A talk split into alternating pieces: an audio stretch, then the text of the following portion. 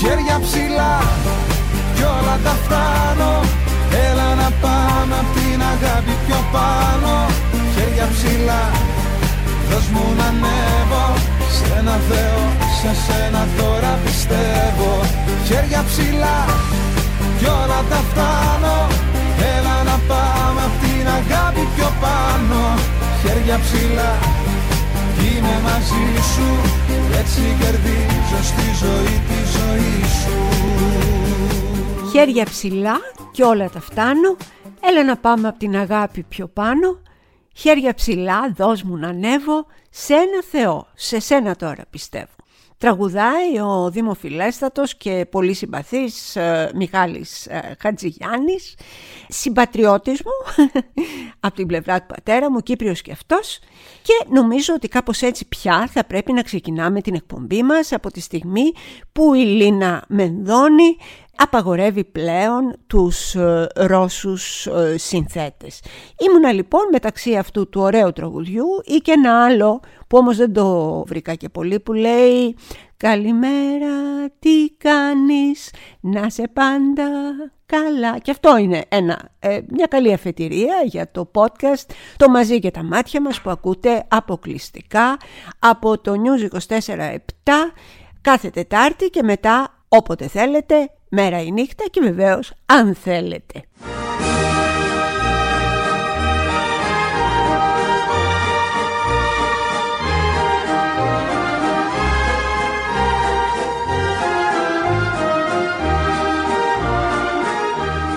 Τι κάνει λοιπόν αυτός ο κολοσσός του πολιτισμού που λέγεται Λίνα Μενδώνη για να δείξει, θα έλεγα στον πλανήτη ολόκληρο, την ισχύ της, τη δύναμή της και ποια είναι ρε παιδί μου η Μενδώνη.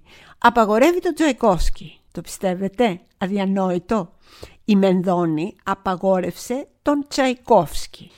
Τι εννοώ με αυτό; Στο Μέγαρο Μουσικής που λέτε στην Αθήνα υπάρχουν πάρα πολύ συχνά κάποιες ταινίες, δηλαδή κάποιες κινηματογραφημένες προβολές από το μεγαλύτερο ίσως συγκρότημα χορού, με συγχωρείτε, παγκόσμια που είναι το Μπολσόι και αυτή την Κυριακή θα προβάλλανε τη λίμνη των Κύκνων. Μάλιστα είχα και εισιτήρια για να πάω να το ξαναδώ γιατί είναι μια μαγευτική παράσταση αυτή τη φορά με πρίμα μπαλαρίνα την ε, Όλγα Σμυρνόβα.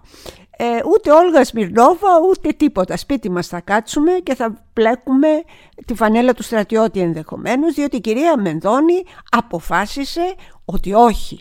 Από τη στιγμή που οι Ρώσοι μπήκανε στην Ουκρανία, ο Τσαϊκόφσκι κομμένος. Κομμένος. Το γεγονός βέβαια ότι ο Τσαϊκόφσκι είναι Ουκρανός, δεν το, ε, από τη μεριά του πατέρα του και από τη μεριά της μάνας του είναι Γάλλος, ούτε που της πέρασε από το μυαλό. Αλλά είναι αυτή εκεί η Μενδόνη και γύρω της είναι διάφορες Μενδονίτσες, οι οποίες δεν ξέρω τι τις λένε, δεν ξέρω σε ποια δυστοπία κοινωνική την οδηγούν ή αν εκείνη ε, πηγαίνει ε, μόνη της, προαιρετικά που λένε, ε, αυτό δεν το ξέρω και δεν το έχω καταλάβει και δεν με ενδιαφέρει και στην τελική. Με ενδιαφέρει ότι ζω στον 21ο αιώνα, έχω βγάλει ένα εισιτήριο να πάω να δω μια προβολή του Μπολσόη και έρχεται η Μενδώνη. Αυτή η γυναίκα, η, πώς να το πω, η αναλφάβητη μουσικά και μου λέει όχι δεν θα πας. Το σουρεάλ του πράγματος το συνειδητοποιείτε. Το σκοταδισμό αυτής της απόφασης τον συνειδητοποιείτε, τον καταλαβαίνουμε όλοι. Έχετε καταλάβει ότι είμαστε πια με αυτή τη γυναίκα και με αυτό τον πρωθυπουργό που έβαλε αυτή τη γυναίκα και με αυτό το καθεστώς ένα βήμα για να μην πω μισό βήμα από το Φαρενάι 451. Το Φαρενάι 451 είναι ένα ε, σπουδαίο βιβλίο του Ray Bradbury, του συγγραφέα και έχει πουλήσει νομίζω γύρω στα, έχει ξεπεράσει τα 5 εκατομμύρια αντίτυπα διεθνώς, έχει γίνει και ταινία. Τι είναι αυτό λοιπόν, είναι σε ένα ε, μέλλον ζωφερό και καθαρά ας πούμε αυταρχικό, οι άνθρωποι φτάνουν στο σημείο να καίνε τα βιβλία λογοκρίνοντάς το με αυτό τον αυθαίρετο, άθλιο και καταχρηστικό τρόπο. Λογοκρίνουν λοιπόν μέσα από την καύση. Το, δεν υπάρχει τίποτα πιο ιερό από το βιβλίο, τίποτα πιο ιερό και αυτοί πάνε, ανάβουν φωτιές και τα καίνε. Εκεί πάμε. Με τη Μενδώνη και με την κάθε αντίστοιχη Μενδώνη, εκεί πάμε, εκεί οδηγούμαστε. Περιμένουμε λοιπόν το κάλεσμα από την ε, κυρία Μενδώνη, όλοι στις 7 στο Σύνταγμα, για να κάψουμε τα βιβλία των μεγάλων συγγραφέων. Ντροπή κυρία μου, ντροπή μεγάλη και σε εσάς και σε αυτούς που σας έβαλαν σε αυτό το ιερό πόστο του πολιτισμού.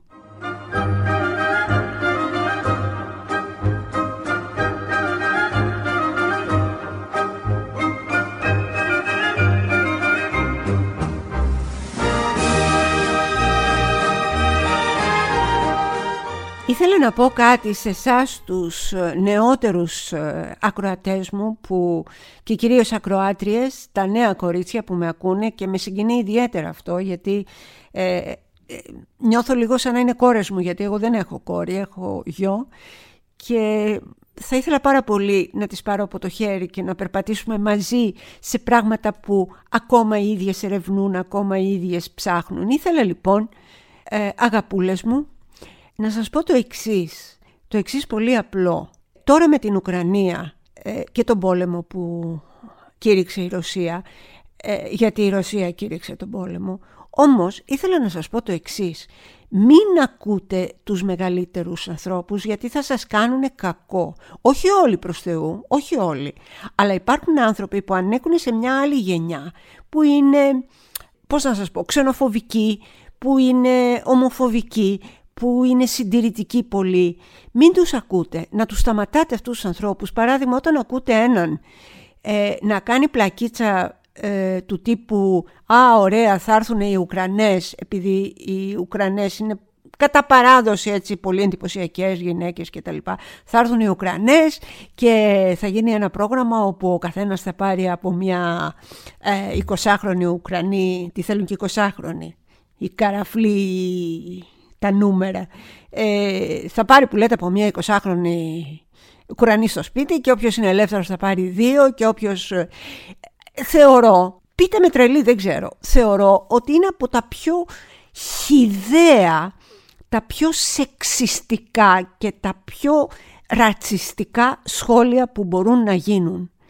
Ότι τα κορίτσια δηλαδή αυτά, τα οποία αυτή τη στιγμή εγκαταλείπουν το σπίτι τους, εγκαταλείπουν τη γειτονιά τους, εγκαταλείπουν την πατρίδα τους, εγκαταλείπουν τις σπουδές τους, γιατί πάρα πολλές από αυτές τις όμορφες Ουκρανές που τις θέλετε για να κάνετε τα γούστα σας, γελοί, νούμερα, σούργελα, γιατί αυτό είστε, σπουδάζουν, γίνονται γιατροί, γίνονται πιανίστες, γίνονται ό,τι γουστάρουν και ό,τι θέλουν.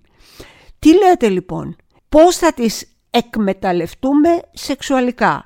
Πώς θα μπει μια καινούρια γενιά στα μπαρ και στα, όπως με ενημέρωσε ο Γιώργος μου τα λένε κολάδικα, σε όλα αυτά τα ε, χαμετυπία τέλος πάντων, όπου το human trafficking, το trafficking ε, δίνει και παίρνει. Αυτή τη στάση ενθαρρύνουν αυτοί οι άθλοι άνθρωποι. Δεν θέλω να πω ότι είναι απαραίτητα ο πατέρας σας ή ο θείος σας ή κάποιον που ακούτε ε, περνώντας από το καφενείο. Ε, μην τους ακούτε αυτούς τους ανθρώπους. Είναι επικίνδυνοι. Είναι αυτοί που εγώ λέω τον λέω τον καθένα από αυτόν ο Κυρπαντελής, ο Ζημαροκόλλης. Είναι ακριβώς γι' αυτό που κάθονται σε έναν καναπέ σε ένα καφενείο, σε μία καρέκλα παίζοντας πρέφα και κρίνουν τους άλλους. Να μην τους ακούτε, να μην τους επιτρέπετε να μιλάνε με λόγο κακοποιητικό και να μην ξεχνάτε ότι είναι οι ίδιοι αυτοί οι άνθρωποι οι οποίοι έστειλαν έναν πατέρα σε ένα νησί στην αυτοκτονία επειδή διέρευσε κάποιο βίντεο του YouTube που έκανε έρωτα με ένα άλλο αγόρι και τον οδήγησαν στην αυτοκτονία αυτοί οι άνθρωποι με τα σχόλιά τους, με την ηρωνία, με το μίσος τους και τους χλεβασμούς τους. Είναι κακοί άνθρωποι αυτοί. Δεν αλλάζουν, αλλά εσείς μην αναπνέετε τον τοξικό τους αέρα. Και εσείς που θα μπορούσατε να είσαστε οι κορούλες μου και εσείς τα νέα παιδιά που ήρθε η ώρα να βοηθήσετε να τους βουλώσουμε τα στόματα.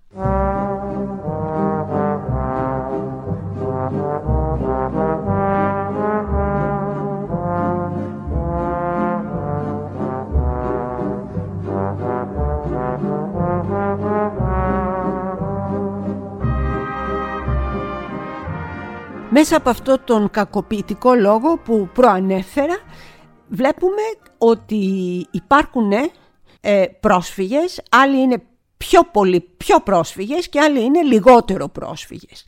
Δηλαδή ένας άνθρωπος ο οποίος αφήνει για πάντα το σπίτι του, την πατρίδα του, αγαπημένους ανθρώπους, αγαπημένες αναμνήσεις, στιγμές που έζησαν και πρέπει να τις ε, κάνει φυλαχτό και να τις πάρει μαζί τους σε ένα δρόμο προσφυγιάς, δεν είναι όλοι οι ίδιοι. Δεν μπορεί δηλαδή με τη δική τους λογική ο Σύριος που έρχεται και που είναι πιο σκούρος να είναι το ίδιο πρόσφυγας, εντός εισαγωγικών χρησιμοποιώ τις ε, λέξεις, με τον ε, κατάξανθο Ουκρανό και το Ουκρανάκι το οποίο είναι ξανθό.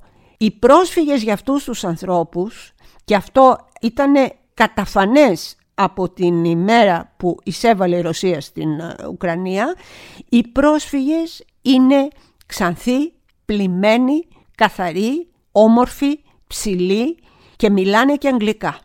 Όταν είσαι μαύρος, όταν είσαι σκούρος, όταν είσαι μελαψός, όταν δεν μιλάς τη γλώσσα, τότε είσαι άξιος και εσύ και τα παιδιά σου να σκυλοπνιγούν στο Αιγαίο. Και το pushback αξίζει κατά τη γνώμη τους μόνο για τους ανθρώπους που δεν έχουν το ίδιο χρώμα, δεν έχουν την ίδια θρησκεία, δεν έχουν την ίδια ε, κοσμοθεωρία και τον ίδιο τρόπο ζωής με μας. Μην γίνεται έτσι. Ποτέ, ποτέ, ποτέ. Σας εκλυπαρώ.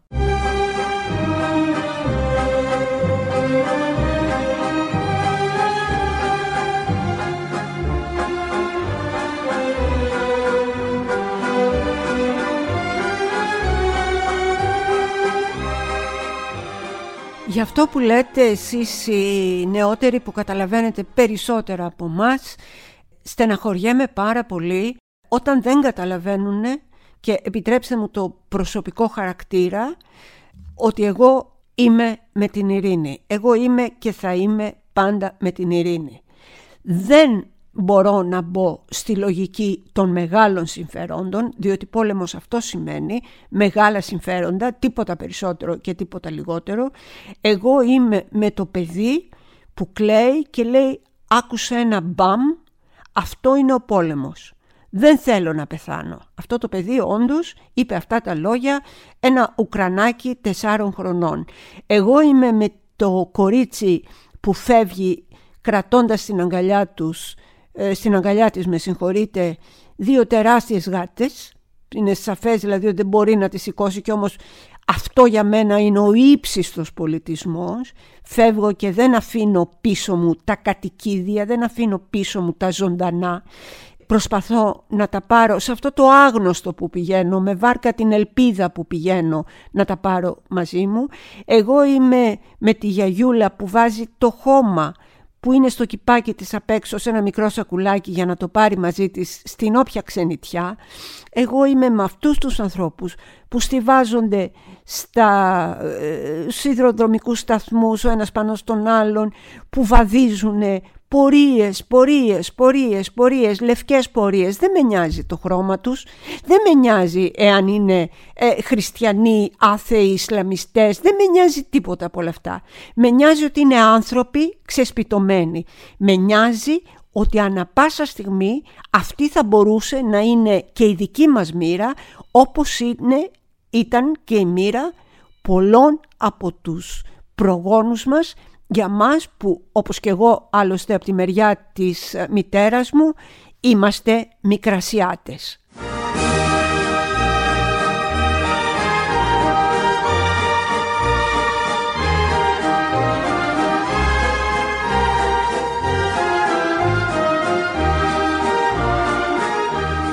Επειδή ακόμα δεν είναι 7 η ώρα και δεν θα πάμε για την ώρα τουλάχιστον στο Σύνταγμα να κάψουμε τα βιβλία, σας καλώ να διαβάσετε όσα προλαβαίνετε πριν μας τα απαγορεύσουν και αυτά έτσι όπως πάμε. Θέλω να διαβάσετε τα ματωμένα χώματα της μεγάλης, της μεγάλης διδούς Σωτηρίου που μιλάνε ακριβώς για την προσφυγιά των Ελλήνων μετά την ε, καταστροφή της ε, Σμύρνης το 1922. Θέλω να ακούσετε το κείμενο και να μου πείτε ποια διαφορά έχει αυτή η προσφύγησα από τον πρόσφυγα που έρχεται από ένα άλλο οποιοδήποτε ξένο κράτος. Και το λέω αυτό γιατί μερικοί λένε «Μα αυτοί είναι Έλληνες». Θα δείτε πόσο πολλοί Έλληνες ήταν και πόσο τους αντιμετωπίζανε ως Έλληνες οι ντόπιοι που τους αποκαλούσαν Τουρκόσπορους. Γράφει λοιπόν η Διδό Σωτηρίου το εξής. «Ενάμιση εκατομμύριο άνθρωποι βρεθήκαμε ξαφνικά έξω από τον τόπο μας. Παρατήσαμε σκοτωμένα παιδιά και γονιούς άταφους. Παρατήσαμε περιουσίες, τον καρπό στα δέντρα και στα χωράφια, το φαΐ στη φουφού, τη σοδιά στην αποθήκη, το κομπόδεμα στο σιρτάρι, τις εικόνες των προγόνων μας στους τοίχους και βαλθήκαμε να τρέχουμε, να φεύγουμε κυνηγημένοι από το τουρκικό μαχαίρι. Αρπάξαμε βάρκες, σχεδίες, καράβια και περάσαμε τη θάλασσα για να φτάσουμε εδώ. Κοιμηθήκαμε, ακούστε το αυτό, νοικοκυρέοι στον τόπο μας και ξυπνήσαμε φυγάδες άποροι, αλίτες και ζητιάνοι στο λιμάνι της Θεσσαλονίκης.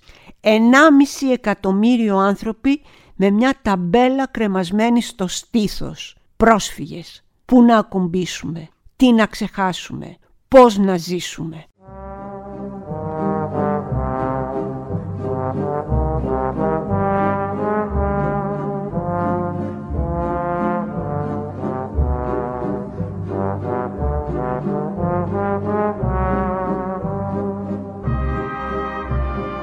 Κανονικά είχα πρόθεση να είναι και αυτό ένα πολυθεματικό podcast αλλά η επικαιρότητα και ο φόβος του πολέμου ε, με οδήγησε στο να ε, ασχοληθούμε μόνο με τα γεγονότα που συμβαίνουν στην Ουκρανία. Ο φόβος του πολέμου είπα ε, πριν, κοριτσάρες μου ήθελα να σας πω κάτι γιατί για τα παιδιά σας τα οποία αυτή τη στιγμή ακούνε μισές κουβέντες, δεν καταλαβαίνουν και ακριβώς τι γίνεται και ζουν μέσα σε ένα τρόμο ότι αυτό που συμβαίνει σήμερα στους Ουκρανούς στους γείτονες εντός εισαγωγικών θα συμβεί αύριο και σε αυτούς. Είναι πάρα πολλά τα παιδάκια, πολλά τα παιδάκια, μεγαλύτερα, μικρότερα, τα οποία κατά κάποιο τρόπο δεν μπορούν ρε παιδί μου να αξιολογήσουν όλες αυτές τις ε, αποσπασματικές πληροφορίες που μπαίνουν στο κεφαλάκι τους και σου λέει αύριο θα ξυπνήσω και δεν θα έχω σπίτι, αύριο θα ξυπνήσω και δεν θα έχω συμμαθητές, δεν θα έχω φίλους, δεν θα έχω το γατάκι μου, δεν θα έχω το σκυλάκι μου, δεν θα έχω το παιχνίδι μου το ηλεκτρονικό, αύριο θα ξυπνήσω σε μια ξένη χώρα κυνηγημένος, ξεριζωμένος, ξεσπιτωμένος. Λοιπόν, αυτό και σας το λέω κοριτσάρις μου για να μην το αντιμετωπίσετε με ελαφρότητα και έλα μωρέ παιδάκι είναι δεν ξέρει τι λέει. Αυτό είναι πάρα πολύ βάσιμο που αισθάνονται τα παιδιά. Δεν είναι όπως λέμε ξέρω εγώ και βγήκε μαμά από την τουλάπα ένας δράκος ένας μπαμπούλας ε, και με έφαγε που και αυτά βέβαια είναι πολύ σοβαρά και θέλουν την ε, αντιμετώπιση τους όχι βασίζονται σε αληθινά περιστατικά. Υπάρχει μάλιστα, σας το λέω για να το έχετε υπόψη σας, μια φοβία που σε ένα βαθμό την έχουμε όλοι μας, αλλά όταν ξεπεράσει πια αυτό το βαθμό, γίνεται ένα είδος διαταραχής, ε, η φοβία του πολέμου, ένα λέγεται war phobia, war phobia και είναι μια υποκατηγορία από ε, μιας μεγαλύτερης διαταραχής που λέγεται doomsday phobia, δηλαδή η φοβία της ημέρας της κρίσης. Άλλοτε είναι ε, για πόλεμο, άλλοτε είναι για θρησκεία ή για οτιδήποτε άλλο. Αυτό έχουν ε, τα παιδάκια, αυτό κάπου κρυφά μέσα μας το έχουμε και όλοι δηλαδή, ε, πέρα από την κάθε λογική που στο κάτω-κάτω και αυτή παίζεται, έτσι όπως έχουμε καταντήσει, πάντα μέσα μας λέμε ρε παιδί μου και αν έρθει ο Τούρκος και αν μπει στο σπίτι μου και πού θα πάω και τι θα κάνω και πώς θα προφυλάξω τα παιδιά μου και πώς θα...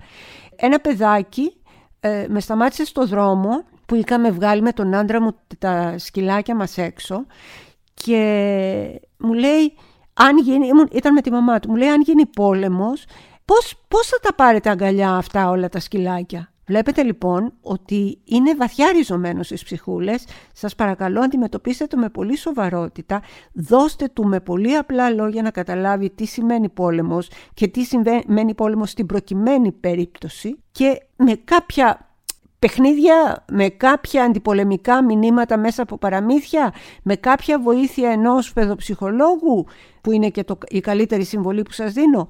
Ε, κοιτάξτε να βοηθήσετε το παιδί σας γιατί το παιδί σας έχει δίκιο.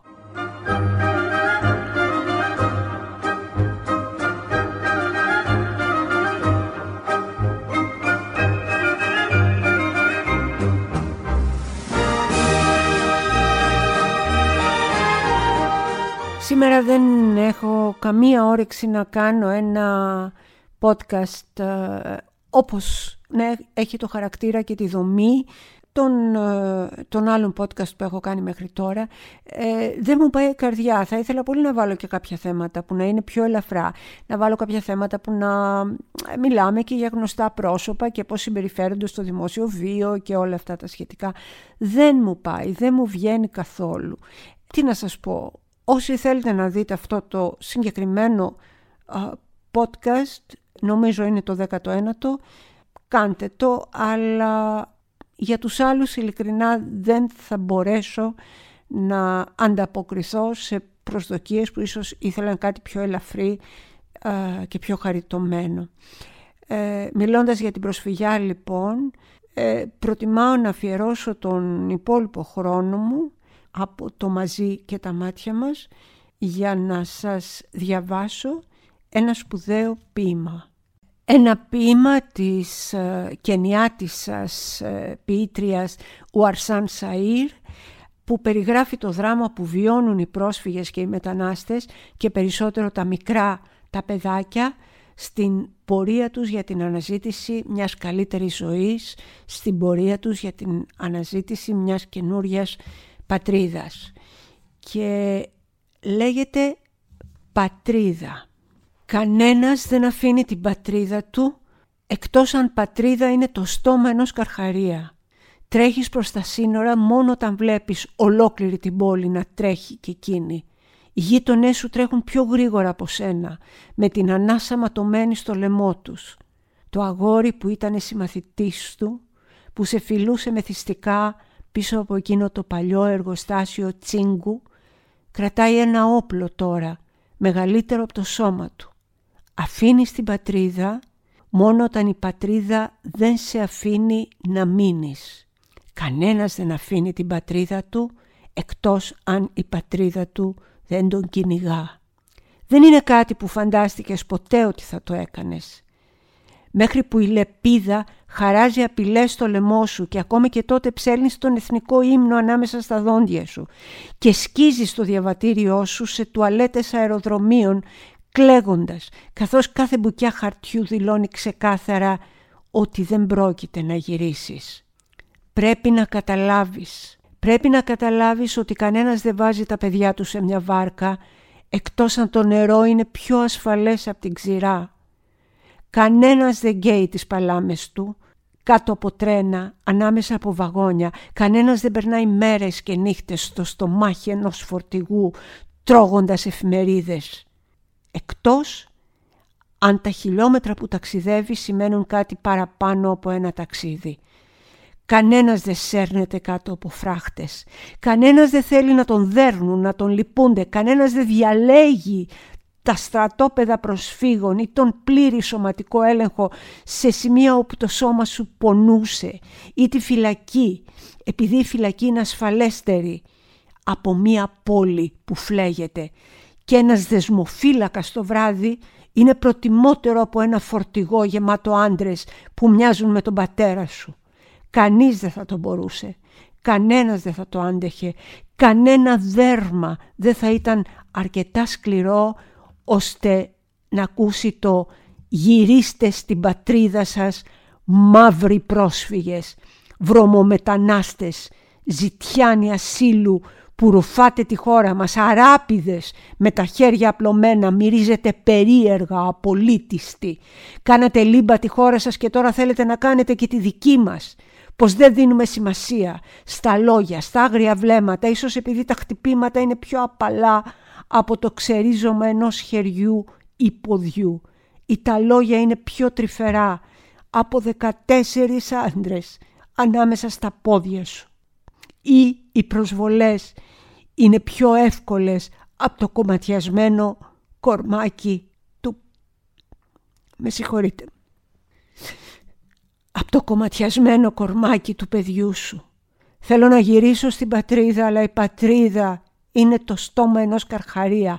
Πατρίδα είναι η κάνη ενός όπλου και κανένας δεν θα άφηνε την πατρίδα εκτός αν η πατρίδα σε κυνηγούσε μέχρι τις ακτές, εκτός αν η πατρίδα σου λέγε να τρέξεις πιο γρήγορα, να αφήσεις πίσω τα ρούχα σου, να συρθείς στην έρημο, να κολυμπήσεις ωκεανούς, να πνιγείς, να σωθείς, να πεινάσεις, να εκλυπαρίσεις, να ξεχάσεις την περηφάνεια.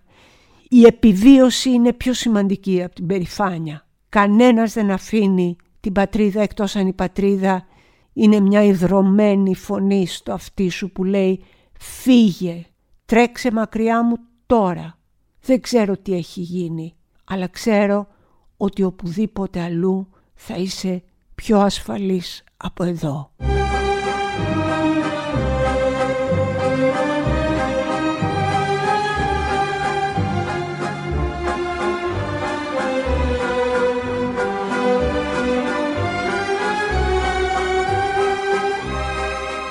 Αυτά λοιπόν για σήμερα. Ε, δεν θα ήθελα να σας αποχαιρετήσω σήμερα με το αγαπημένο μου κομμάτι του Σουστάκοβιτς. Θα ήθελα να σας αποχαιρετήσω με τον απαγορευμένο πια Τσαϊκόφσκι, με την λογοκριμένη πια λίμνη των κύκνων, ένα θεσπεύσιο, ένα εμβληματικό κομμάτι και να το αφιερώσω στην κυρία Μενδώνη και σε όλους όσους σκέφτονται και πράττουν σαν την κυρία Μενδώνη ποδοπατώντας τον πολιτισμό στο όνομα ξένων πολιτικών συμφερόντων. Εμείς θα είμαστε εδώ, εμείς θα χαμογελάμε ο ένας τον άλλον, εμείς θα σφίγγουμε δυνατά το χέρι ο ένας του άλλου και κανένας μα κανένας δεν μπορεί να μας το στερήσει αυτό.